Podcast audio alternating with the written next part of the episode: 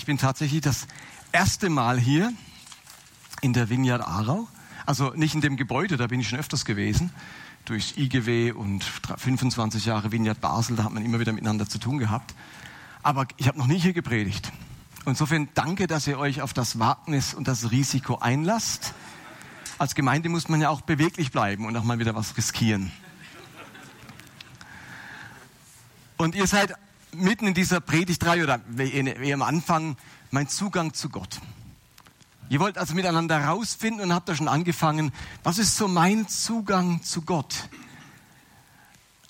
Was ist mein persönlicher Weg, auf dem ich, ja und jetzt kommt's, Zugang zu was? Weg, was, was passiert denn? Was, was passiert denn, wenn man seinen Zugang findet?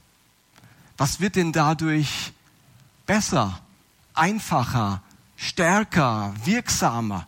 Also wieso will man eigentlich seinen Zugang zu Gott finden? Wenn man den findet, was ändert sich denn da? Was ist eigentlich das Ziel dieser Zugänge zu Gott?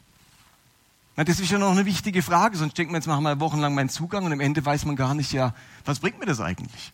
Wenn ich meinen Zugang entdecke, was wird denn dann besser in meinem Glauben oder in meinem Leben oder in meinem Christsein?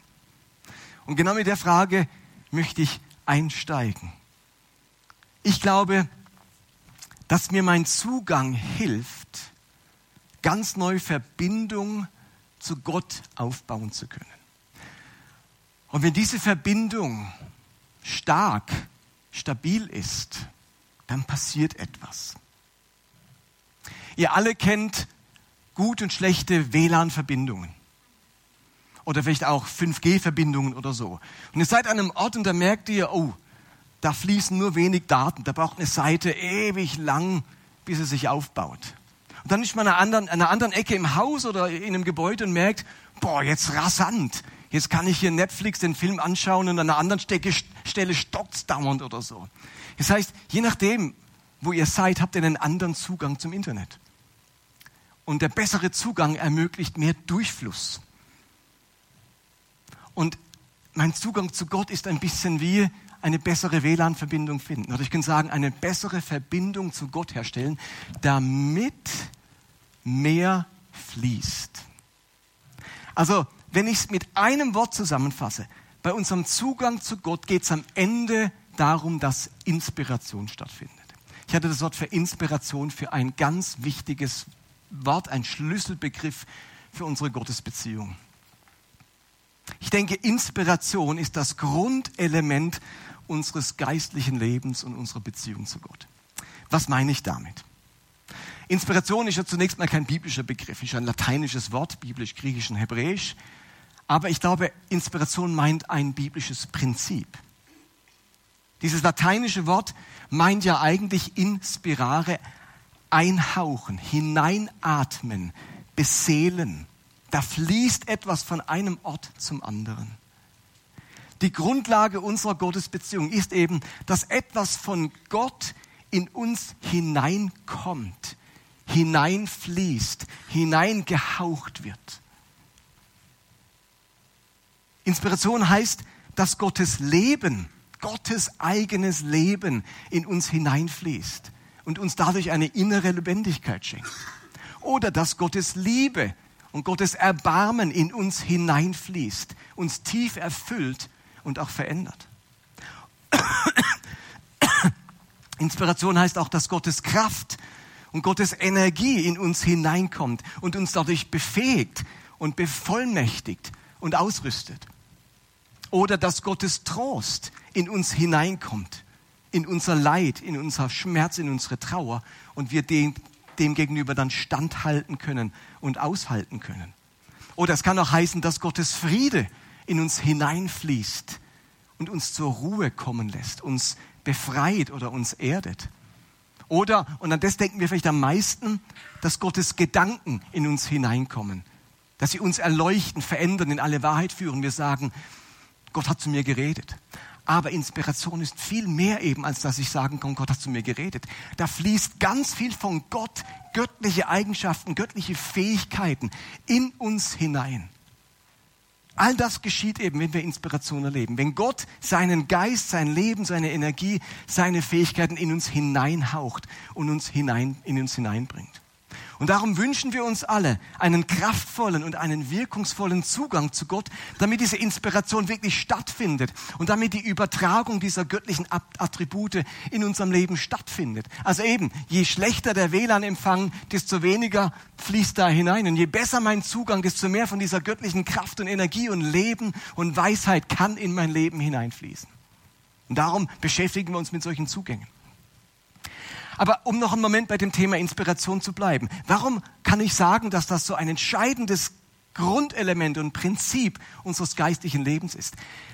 Ganz einfach, weil ich glaube, dass die Bibel uns eine Geschichte erzählt, eine sehr poetische, unglaublich weise, inspirierte Geschichte davon, dass menschliches Leben, menschliche Existenz durch Inspiration begonnen hat. Es ist diese Geschichte aus der Schöpfungserzählung, wo es heißt in Genesis 2, Vers 7, dann formte Jahwe Gott den Menschen aus loser Erde vom Ackerboden und hauchte Lebensatem in sein Gesicht. So wurde der Mensch ein lebendiges, ein lebendes Wesen. Also menschliches Leben, menschliche Existenz beginnt damit, dass Gott sein Leben, seinen Lebensatem in den Menschen hineinhaucht. Eine ungeheuer wirksame, aber auch symbolische Handlung. Der Mensch wird zum Empfänger von göttlichem Leben. Und in der lateinischen Übersetzung von diesem Vers 7 heißt es eben, inspiravit in faciem eius spectaculum vitae. Da steckt das Wort inspiravit. Daher haben wir das Wort Inspiration. Also inspiriert heißt einhauchen, ins Gesicht den Geist des Lebens oder den Atem des Lebens. Und mit dieser Idee, dass da etwas eingehaucht wird, dass das die Grundlage menschlicher Existenz ist, wundert es auch nicht, dass der Geist Gottes, der diese Inspiration ja sozusagen vollzogen hat, der Geist Gottes schwebt über den Wassern, also der Geist Gottes ist der, der die Schöpfung eigentlich vollzieht, dass dieser Geist Gottes jetzt im Griechischen und Hebräischen mit zwei Worten bezeichnet wird. Griechisch nennt man den Geist Gottes Pneuma und Hebräisch Ruach. Und beide Begriffe, Pneuma und Ruach, heißen eben nicht nur Geist, sondern heißen eben auch Hauch, Atem. Wir kennen das von Pneumatik, der Pneu, der ist mit Luft gefüllt. Den kann man jetzt nicht gerade reinhauchen, aber der ist voll. Das heißt, es, da wird mit Worten gespielt. Der Geist Gottes, Inspiration, Hauch, Atem, das gehört zusammen. Wo immer wir vom Geist Gottes erfüllt werden, macht euch das bewusst, wo immer wir vom Geist Gottes erfüllt werden, wiederholt sich in gewisser Weise dieser Schöpfungsakt, in dem Lebensatem, Lebensenergie, Lebensweisheit Gottes in uns hineinfließen. Und jetzt macht Jesus etwas unglaublich Spannendes. Ihr müsst euch deutlich machen, diese Geschichte aus Genesis 2, Vers 7, die hat natürlich Symbolkraft. Dass jeder Jude ist sich bewusst, dass der Mensch geschaffen wurde, dem Gott seinen Atem in das Gesicht des Menschen bläst. Das heißt, da wirklich ins Gesicht, nicht in die Nase. Das ist nicht gut übersetzt. Und jetzt macht Jesus etwas. Der Beginn der Menschheit ist das Einblasen des Geistes, des Atems in den Menschen. Und jetzt beginnt mit Jesus eine neue Menschheit, die Christenheit. Und was macht Jesus am Ende, kurz vor seiner Himmelfahrt mit den Jüngern? Es heißt im Johannesevangelium Kapitel 20, Vers 21. Friede sei mit euch, sagte Jesus. Und noch einmal zu ihnen. Wie der Vater mich gesandt hat, so sende ich jetzt euch. Und er hauchte sie an und sagte, empfangt den Pneuma, den Ruach, den Atem, den Geist Gottes. Das ist schon mal, ist das schon mal aufgefallen, dass Jesus symbolisch genau das tut, was in der Schöpfungserzählung geschehen ist. Und wenn ihr jetzt in der Schöpfungserzählung die Septuaginta nehmt, also die griechische Übersetzung der hebräischen Bibel, die die Juden damals benutzt haben. Man hat damals die Septuaginta, die griechische Übersetzung des Alten Testaments benutzt. Aus der wird dauernd zitiert, auch im Neuen Testament. Dann steht im Griechischen für dieses Einhauchen, erster Schöpfungserklärung, das Wort äh, Emphysao.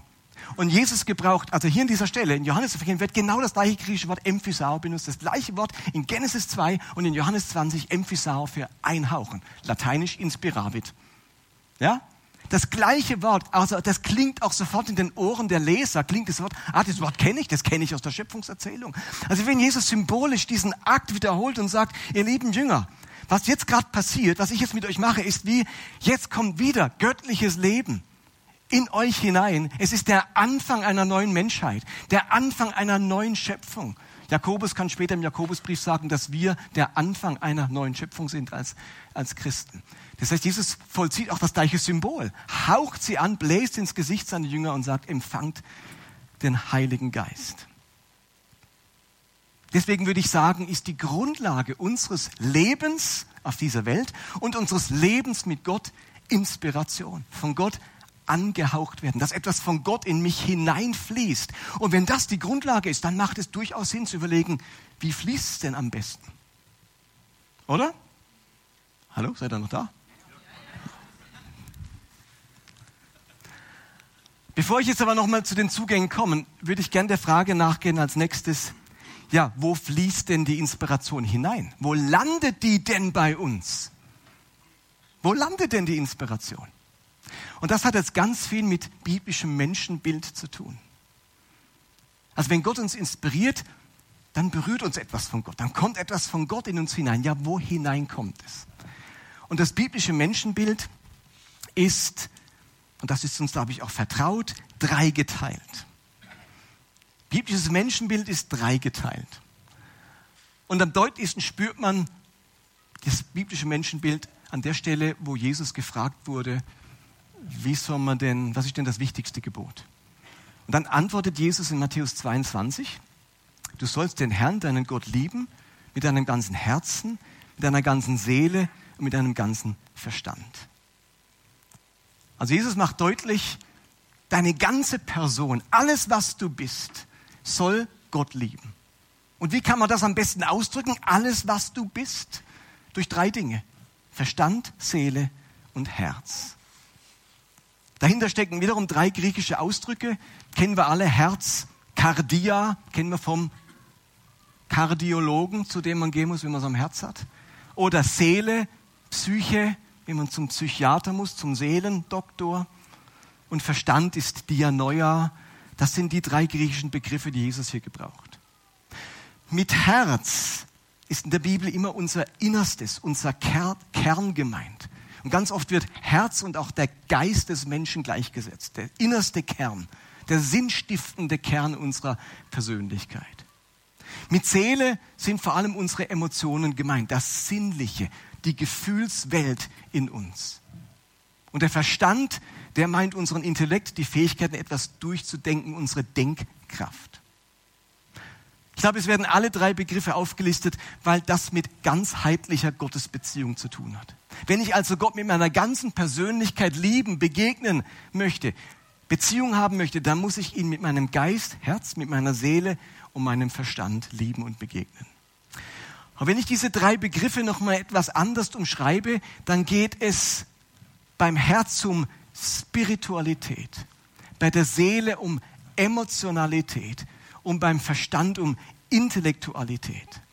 Oder nochmal anders ausgedrückt, es geht beim Herz um die mystisch oder intuitive Begegnung mit Gott.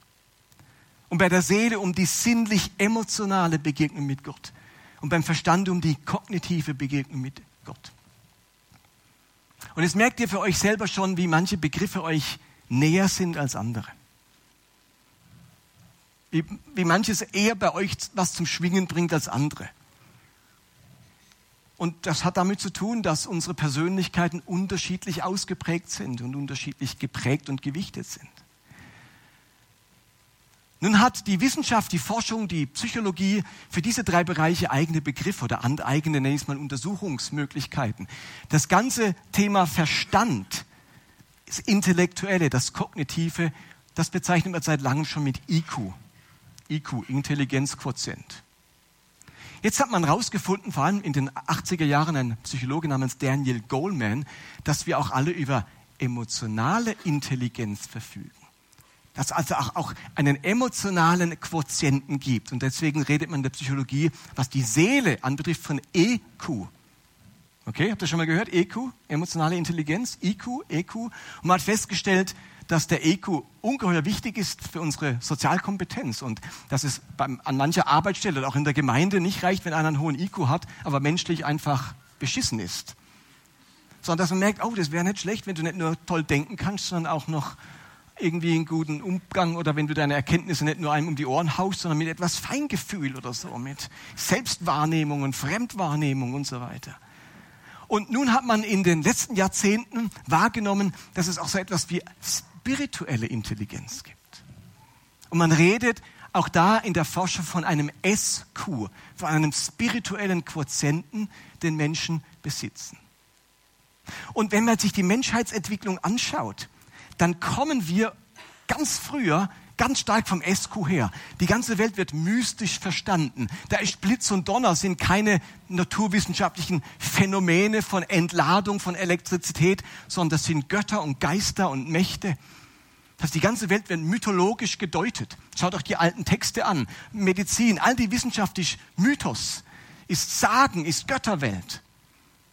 Und dann geschieht ein großer Wandel in der Menschheitsgeschichte, vor allem durch die Scholastik im Mittelalter und dann die Aufklärung in der Neuzeit, dass das Denken, der Verstand eine ganz große Rolle spielt. Und alles wird erklärt und entzaubert und entmythologisiert und die alten Sagen können nichts mehr erklären, sondern nur noch die Wissenschaft. Und wir haben eine ungeheure Dominanz des IQ. Und Menschen merken irgendwann, boah, irgendwie fehlt auch was. Und wir haben dann so Gegenbewegungen in der, nach der Aufklärung kommt dann was, wo man das Gefühl wieder entdeckt. Wie nennt man das in der Geschichte? Mehr in der Architektur und in der Geisteswissenschaft die Romantik. Man merkt also, das Emotionale, das es fehlt, das, ist, das braucht der Mensch und das braucht die Welt. Wir entdecken diese Renaissance der Emotionen auch in, vor kürzerer Vergangenheit ein paar sind vielleicht in dem Alter, dass sich daran erinnern. 68er, Revolution.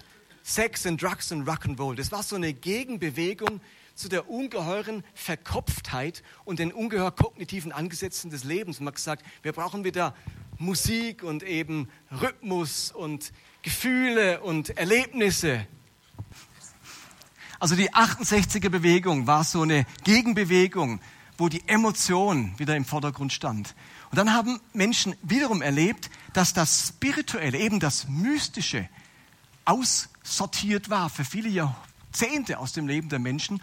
Und dann entdecken wir auf säkularer Ebene eine Wiederbelebung des Mystischen durch was? Bis heute hat es, ist es ein Run. Gab es lange Zeit in Basel an der Messe die Esoterik, New Age. Das ist nichts anderes wie ein Bedürfnis der Menschen, die spirituelle Seite irgendwie wieder zu integrieren in ihr Leben. Und wenn man entkirchlicht ist, weiß man sich nicht zu helfen, als halt über, was weiß ich, Geister und Hexen und Zauberer und Esoterik. Ähm, und, aber was Gottes Geist möchte, Inspiration möchte, ist, uns ganzheitlich in uns hineinfließen. Also Inspiration soll anknüpfen an unserer Kognition, an unserem Verstehen, an unserem IQ. Und Inspiration soll anknüpfen an unserer Emotion, an unserer Sinnlichkeit. Und Inspiration soll anknüpfen an unserer tiefen Spiritualität, an unserer Intuition, an dem Sinn unseres Lebens. Und die Kombination aus IQ, EQ und SQ, die nenne ich PsyQ. Okay? Habt ihr das irgendwo da? Genau. IQ, EQ, SQ gibt PsyQ. Das ist für mich so ein Konzept der Ganzheitlichkeit in unserer Gottesbeziehung. Und Jesus hat übrigens auf allen drei Ebenen Menschen angesprochen und berührt. IQ, logisch, als was kam Jesus auf die Welt? Was war sein Beruf? Als was hat er gewirkt? War er Heerführer? War er König? Er war? Als was ist Jesus durch die Welt gelaufen? Als Rabbi. Und Rabbi ist das hebräische Wort für das deutsche Lehrer. Hast du schon mal überlegt? Gott schickt seinen Sohn nicht als Heerführer, nicht als Patriarch, nicht als König, sondern als Lehrer.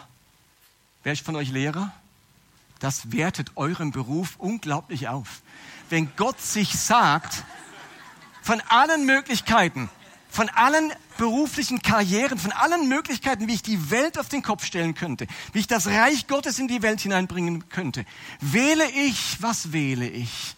Was ist die beste Methode, um Menschen zu verändern, um die Welt zu verändern? Ah, ich weiß es. Lehrer. Oder? Die Idee von Lehrer und Schüler scheint das optimale Instrument zu sein, um die Welt zu verändern. Habt ihr das schon mal überlegt? Hätte auch Jesus als König, der sein Königreich aufbaut und dann, dann demonstriert, so ist das Königreich Gottes. Ich bin der König, seid die Untertanen, so funktioniert es. Hätte auch, hätte auch machen können. Oder als Patriarch, der eine große Dynastie, Familiendynastie aufbaut und schaut, wie unsere Familie ist, so ist das Reich Gottes. Hätte alles machen können. Er sagt sich nicht, ich mache es anders.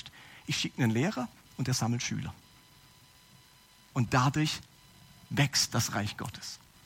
Das ist ein kognitiver Zugang. Ein Lehrer unterrichtet, erzählt Gleichnisse, erzählt Geschichten, erklärt Zusammenhänge, er erzählt Bibelstellen und, und wendet sie an. Also Jesus hat die Menschen auf ihrem IQ angesprochen, aber natürlich auch auf ihrem EQ. Er schenkt Menschen Zuwendung, Nähe, Gemeinschaft, Erbarmen. Er rührt Menschen zutiefst in ihrer Seele an, schenkt ihnen Frieden, und begegnet ihnen mit Barmherzigkeit und Mitleid. Und natürlich spricht er die Menschen auf ihrem SQ an. Jesus verbringt Zeichen und Wunder, Konfrontation, mit dem Übernatürlichen, Offenbarung und ganz viel sinnstiftende Berufungen. Also PsyQ ist die Wirksamkeit Jesu gewesen. Jetzt ist es aber tatsächlich so, dass uns bestimmte Zugänge wirklich helfen, diese Inspiration zu erleben. Und es gibt Zugänge, da merke ich, da passiert nicht viel, da fließt nicht viel, da ist mein WLAN-Empfang ziemlich, da habe ich nur ein Strichchen. Und da habe ich Zugänge, wo ich merke, oh, vier Striche. Da fließt was, da geht was. Und mit diesen Zugängen beschäftigt ihr euch jetzt. Und ich habe jetzt versucht, nochmal zu erklären, warum die wichtig sind und was da genau passiert. mein Zugang ist zum Glück nicht mehr so einseitig, wie es mal war. Ihr macht ja die Predigtserie, damit ihr nicht in eurer Einseitigkeit befestigt werdet, sondern dass ihr neue Zugänge entdeckt und merkt, aha, das ist ja auch etwas ganz Spannendes. Aber mein Zugang, das merkt ihr vielleicht, wie ich daher labere, ist der intellektuelle Zugang. Ich liebe es, mich in Sachen einzudenken. Jemand mit dem intellektuellen Zugang, die verspüren, verspüren dann besonders Gottes Nähe und Gottes Inspiration, wenn sie etwas Neues verstehen, wenn sie Aha-Erlebnisse beim Bibellesen machen, wenn sie intellektuell etwas stimuliert, wenn sie Spannendes lernen können, wenn, jemand, wenn man ihnen etwas erklärt und der Groschen fällt, das sind für sie Gottes Momente, wo andere denken, jo, das sind ja Spitzfindigkeiten. Und der andere sagt, nein, der Groschen ist, ich habe es kapiert. Wenn, wenn mir jemand hilft, das Gedankenknäuel in meinem Kopf auszudrücken oder zu formulieren, dann fühle ich mich Gott ganz nah. Menschen mit dem intellektuellen Zugang die sind meistens dabei, verschiedene intellektuelle Bücher zu lesen und tendieren zu Veranstaltungen und Aktivitäten, die ihren Verstand herausfordern. Ihr Herz kann einem Thema nicht richtig folgen, solange ihr Verstand nicht völlig davon überzeugt ist. Aber wenn diese Leute einmal überzeugt sind, dann kann sie niemand mehr stoppen. Als ich als Teenager zum Glauben kam, habe ich eine eindrückliche Erfüllung mit dem Heiligen Geist erlebt. Und ich habe tatsächlich dann äh, mit, mit 15, 16 diese Erfüllung erlebt und konnte in neun Sprachen reden. Wow, aber wisst ihr, was die große Veränderung war? Nicht das Sprachenreden, nicht Charismatik, sondern mein Verhältnis zur Bibel. Plötzlich habe ich diese Bibel verstanden, als ich die gelesen habe. Vorher habe ich sie gelesen, nur Bahnhof verstanden. Kennt ihr das, wenn man so morgens aufsteht, geradeaus vom Bibellesebund, drei Verse liest und denkt, boah, das ist echte Zumutung, die drei Verse. Das kann doch kein Mensch verstehen, sowas. Da schlafe ich gerade wieder ein. Und plötzlich lese ich diese Bibel und die redet zu mir, ich verstehe plötzlich was. Das hat mich so begeistert, dass relativ schnell klar war, ich möchte einmal Theologie studieren. Für mich war irgendwann klar, Theologie heißt für mich Gott mit dem Verstand lieben. Das ist Theologie für mich, Gott mit dem Verstand lieben. Und ich habe mir dann als 16-Jähriger selbst Griechisch und Hebräisch beigebracht, habe mir dann von meinem Taschengeld ein Hebräisch und ein griechisches Lexikon gekauft, habe mir versucht, die Schrift beizubringen, damit ich die Wörter nachschlagen kann. Und wenn andere mit ihrer kleinen Senfkornbibel im Schneidersitz auf dem Sofa saßen, habe ich am Schreibtisch gesessen mit der großen Erklärungsbibel, Lutherbibel erklärt, ähm, mit der konnte Steinbrecher erschlagen und dann außenrum, versteht ihr, noch drei, vier Lexika und Wörterbücher und, und Erklärungen Also meine stille Zeit hat Platz gebraucht. Die konnte man nicht einfach in, bei, auf der Jugendfreizeit in den Rucksack packen. Da muss man einen kleinen LKW mitnehmen, dass meine stille Zeit gelingt. Also steht da, das ist so ein Unterschied. Die anderen mit der Senfkom-Bibel, ein Vers und dann in sich reinhören. Und ich dachte, hallo, Hallo, hier, griechisch, hebräisch, Wörter, Exegese, das, was machst denn du beim Bibellesen? Aber das sind eben die unterschiedlichen Zugänge. Meiner war intellektuell. Und wie kommt man als junger Theologiestudent an theologische Literatur? Ist ja teuer. Wisst ihr, was ich gemacht habe? Ich habe beim evangelischen Dekanat in Lörrach gefragt, ob sie mir die Adressen von Pfarrwitwen hätten. Und dann habe ich eine Pfarrwitwe nach der anderen durchtelefoniert und viele von denen, es gibt so eine Liste im Kalender, wo, wo, also wo, wo die alle wohnen wie, wie, und so weiter. Und dann waren viele ganz dankbar, weil die mussten aus dem Pfarrhaus raus und hatten all die Bücher von ihren verstorbenen Männern und wussten nicht, wohin damit oder waren im Speicher oder irgendwo. Und es waren die so dankbar, dass sich jemand meldet und, und die Bücher brauchen kann. Ich habe Schätze geschenkt bekommen, das könnt ihr euch nicht vorstellen, was ich an Büchern, das war im, ich war im Rausch, kann man sagen. Im Rausch. Ja, und der Rausch war so schlimm, dass ich eines Tages beim katholischen Diözese angerufen habe in Lörrach und gesagt, hätten Sie mir die Adressen Ihrer Pfarrwitwen?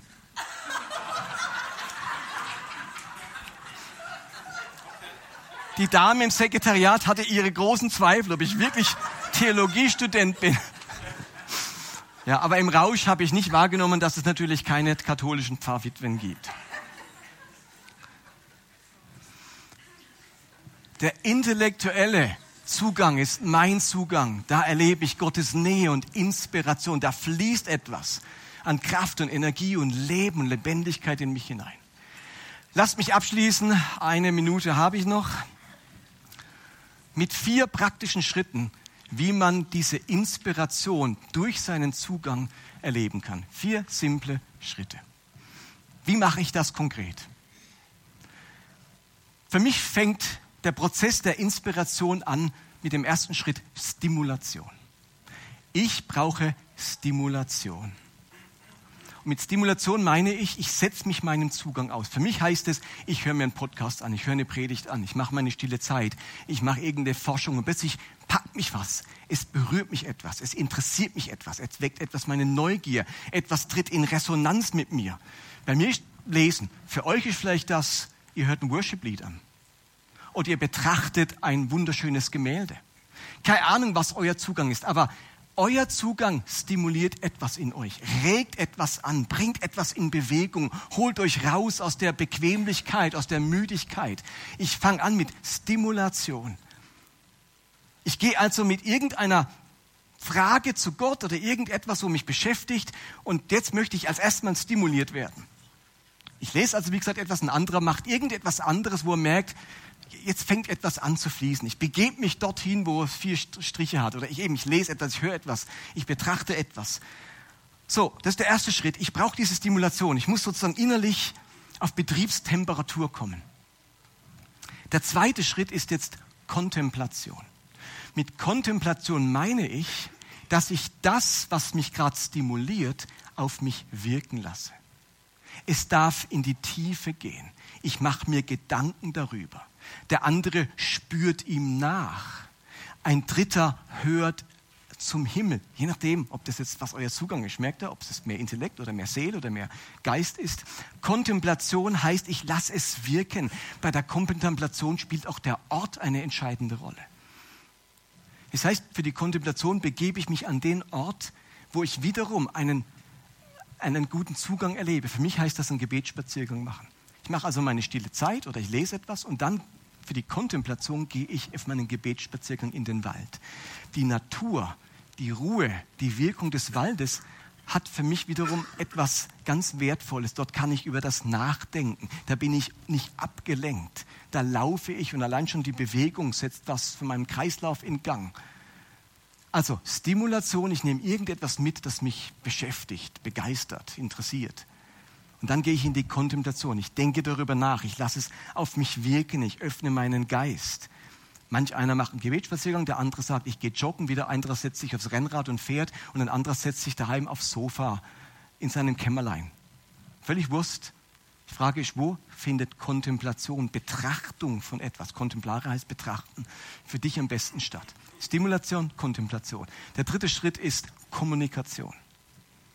Ich rede jetzt mit Gott über all das, was mich beschäftigt, was mir jetzt gerade durch den Kopf geht, was mir durchs Herz geht, was ich gerade entdeckt habe, was mich gerade beschäftigt, an was ich gerade rumkaue. Ich kommuniziere jetzt mit Gott. Gebet heißt für mich in, in Kurzfassung Gott mein Herz zeigen. Gebet ist nichts anderes wie Gott mein Herz zeigen, egal was mich gerade beschäftigt, was mich begeistert, traurig macht, was mich verwirrt, was mich zweifeln lässt, was mich wütend macht, was mich glücklich macht, Gott mein Herz zeigen. Das ist der dritte Schritt. Stimulation, Kontemplation und jetzt Kommunikation mit Gott. Ich erzähle Gott möglichst laut, deswegen gehe ich auch gerne in den Wald und hoffe, dass ich niemand begegne, sonst stecken sie, welcher Irre hält da gerade selbst für Gespräche im Wald. Aber ich muss es aussprechen. Mir hilft es, die Dinge laut auszusprechen und mit Gott darüber zu reden. So, und jetzt kommt der vierte Schritt. Den kann man nicht machen, aber ich erlebe den immer und immer wieder. Nachdem mich etwas stimuliert hat, ich es betrachtet habe, es wirken ließ auf mich, ich mit Gott ins Gespräch gehe, erlebe ich jetzt Inspiration. Inspiration heißt in dem Moment, beim Reden mit Gott kommen mir plötzlich Gedanken, Gesichtspunkte, Perspektiven, die eine Lösung für die Frage darstellen, die mich da gerade beschäftigt. Oder vielleicht entdecke ich keine Lösung, aber ich erlebe neue Motivation oder Ermutigung für das, was schon da ist. Ich spüre, wie neues Leben und neue Energie plötzlich in mich hineinfließt. Oder das, was ich an Stimulation mitgebracht habe, verwandelt sich eben in Inspiration. Gottes Geist redet zu mir. Oder Gottes Geist verwandelt die Bruchstücke oder die Gedankenfetzen zu einem Gesamtbild. Gottes Geist schenkt mir Klarheit. In der Komplexität der Situation tritt plötzlich etwas heraus, wo mir wie ein Licht auf meinem Weg ist. Und jetzt, wenn ich diese Inspiration erlebe, habe ich immer ein Diktiergerät dabei. Heutzutage hat jeder sein Smartphone. Wisst ihr, was ich dann mache? Das, was mir jetzt an Inspiration kommt, an Gedanken, spreche ich in mein Diktiergerät. Warum mache ich das? Weil sonst tue ich den restlichen Weg versuchen festzuhalten in meinem Kopf, was mir gerade Inspiration wieder gefahren ist. Und in dem Moment bin ich blockiert für weitere Gedanken, weil ich versuche festzuhalten, was ich gerade gehört habe. Jetzt ist es auf meinem Diktiergerät und es ist sozusagen gespeichert. Und ich kann in den Flow hineinkommen. Was ich gerade eben an Inspiration erlebt habe, wird neu zur Stimulation. Und diese Stimulation, über die denke ich wieder nach und betrachte sie, es wird wieder zur Kontemplation. Dann komme ich wieder ins Gespräch mit Gott und sage, Gott, was du mir gerade gezeigt hast und, und so weiter. Und ich habe wieder Kommunikation. Und jetzt erlebe ich neue Inspiration, die ich mir vielleicht wieder aufspreche. Das klingt jetzt so, äh, geschäftig, aber Leute, es erlebe ich. Ich kann fast drauf gehen, wenn ich morgens, wenn meine Kinder aus dem Haus gehen um 7.20 Uhr, ziehe ich mich mit an und gehe auf meinen Gebetsspaziergang. Ich kann fast drauf gehen, wenn ich diese Schritte lebe, dass Inspiration passiert. Und ich fühle mich heute lebendig und begeistert von Jesus, weil ich in diesen Flow der Inspiration immer und immer wieder hineinkomme in dieser Inspiration geschieht für mich entscheidende Veränderung meines Lebens. Was habe ich an Erkenntnissen gewonnen auf diesen Gebetsspaziergängen, die dazu beigetragen haben, dass ich mein Verhalten oder meine Motivation verändern konnte? Oder ich erlebe, ähm, Großteil meiner Podcasts entsteht im Wald. Diese Predigt ist im Wald entstanden. Seht ihr, was ich meine? Das sind die Orte, da bin ich kreativ, da fließt etwas. Da ist meine Gottesbeziehung lebendig. Und es sind diese vier relativ simplen Schritte. Okay? Das, habt ihr das verstanden? Dann lasst mich noch mal ganz kurz zusammenfassen zum Schluss. Die entscheidende Grundlage unserer Gottesbeziehung ist Inspiration. Gott möchte etwas von seinem Leben, von seiner Kraft, von sich selbst in uns hineinfließen lassen. Wo landet diese Inspiration? Ganzheitlich in unserer ganzen Person, in unserem Denken, Fühlen und Intuition. Geist, also Herz, Seele und Verstand. Und um in diesen Fluss der Inspiration hineinzukommen, helfen mir vier Schritte. Stimulation, etwas regt mich an, etwas entspricht meinem geistlichen Zugang, Worship, Natur, Lesen und so weiter. Dann gehe ich in die Kontemplation, betrachte das, was mein Inneres gerade bewegt. Dann gehe ich in die Kommunikation, erzähle Gott alles, was mich beschäftigt. Und dann erlebe ich ganz oft Inspiration, wo sich ein Bild formt, wo sich Dinge klären oder sich meine Seele ganz neu füllt. In dem Sinne wünsche ich euch immer wieder diese ungeheure Erfahrung der Inspiration in eurem Leben und in eurem Glauben. Amen.